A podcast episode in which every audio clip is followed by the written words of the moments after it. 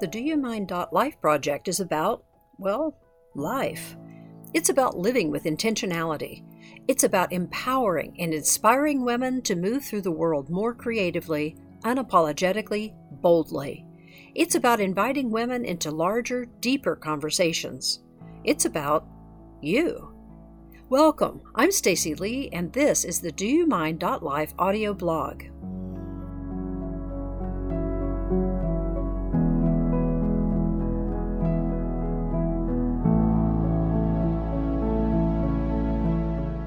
The Do You Mind Life theme for July is time.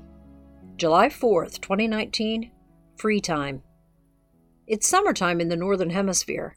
Americans are celebrating Independence Day, and for most folks, that means more leisurely days, kicking back with friends at the pool, and a restorative vacation.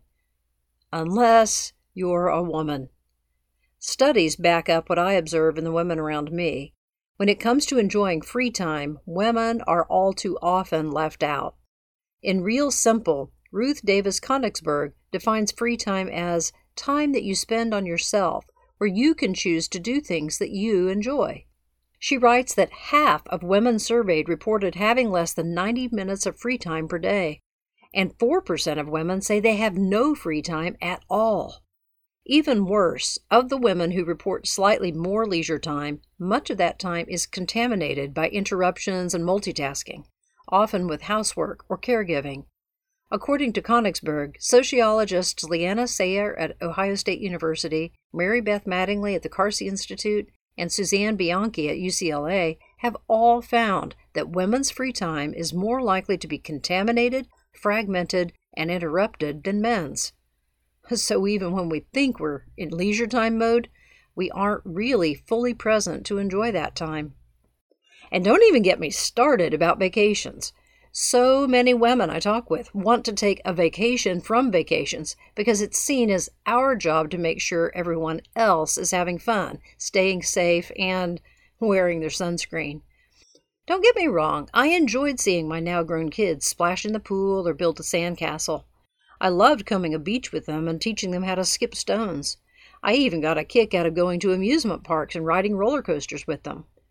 But those pleasures also came with a keen awareness of my responsibilities as a parent, meaning that vacation time wasn't necessarily restorative time for me. That restorative time is crucial, both to us and to those whom we love. If we aren't taking care to give ourselves time to rest and play, then we have little left to give to others. Just as we're instructed on an airplane to put on our own oxygen mask before helping others, we need to give ourselves a break before we become so depleted that we resent the very ones we love. This isn't the message, though, that we get from our society. We think that we should be able to have a career, a family, a well kept home, and abundant leisure time, all while looking as if we just stepped out of a CoverGirl ad. But as Abigail Chandler points out, the whole notion of having it all seems designed to keep women striving to do more and more, driven by a guilt that if they don't, they'll be letting down their families, themselves, and all of womankind. Geez, no wonder we have a hard time letting down our hair and being fully present just to have fun. Even as we sit down for a meal with a friend, we are aware of the myriad of things that we ought to be doing. The to do lists are constantly running through our minds. If we don't do it and do it just so, then it won't get done. That kind of thinking is not only a disservice to us, it cripples those around us as well. Delegating to others, then letting go of a perfect outcome, empowers them to be independent, fully functioning adults. Take, for example, the wash. I abdicated my role as queen of the laundry room when my twins were about 12 years old. I took them down to the basement, showed them the dials on the machines, explained to them how to sort by color and fabric type, and then I told them that they were now in charge of keeping their own clothes clean. Congratulations! But we often have trouble delegating.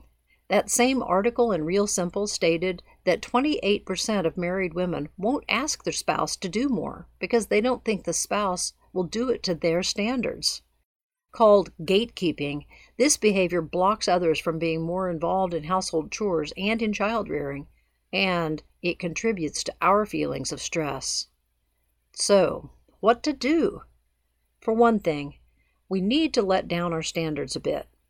Now, I don't mean that bedrooms are piled up with dirty laundry and the kids are running around in soiled diapers eating peanut butter from a jar while we nibble bonbons on the couch. We call that neglect, and it is absolutely not okay. But we need to quit thinking that everything has to be perfect all the time and that we are the only ones who can do what needs to be done. I'm saying that there's a balance between doing everything for everyone and doing nothing and that it is not being selfish to take care of yourself. So, what if the towels don't really need to be folded the way you've always done it? What if your family members matched up their own socks?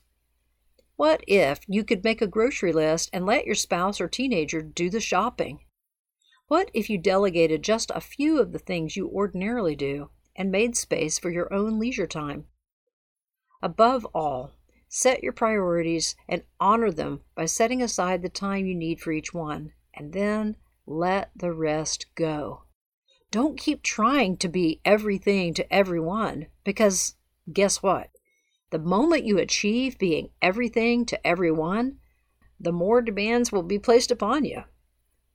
Then, I invite you, dear listener, to begin thinking of the free in free time not as an adjective, but as an imperative verb. Free some time for yourself. Schedule time in each day to take care of yourself. This is not negotiable time. It is not to be put off until you finish cleaning the kitchen or run another errand. It is not secondary to the needs of others.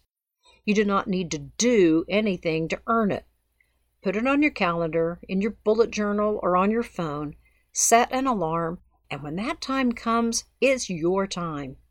Make it sacred time and don't allow anyone or anything to sully it or keep you from it. Do something that feeds your soul. Be joyful. Until next time, Stacy. P.S. If you've enjoyed listening to this podcast, please like and subscribe on your favorite podcast app.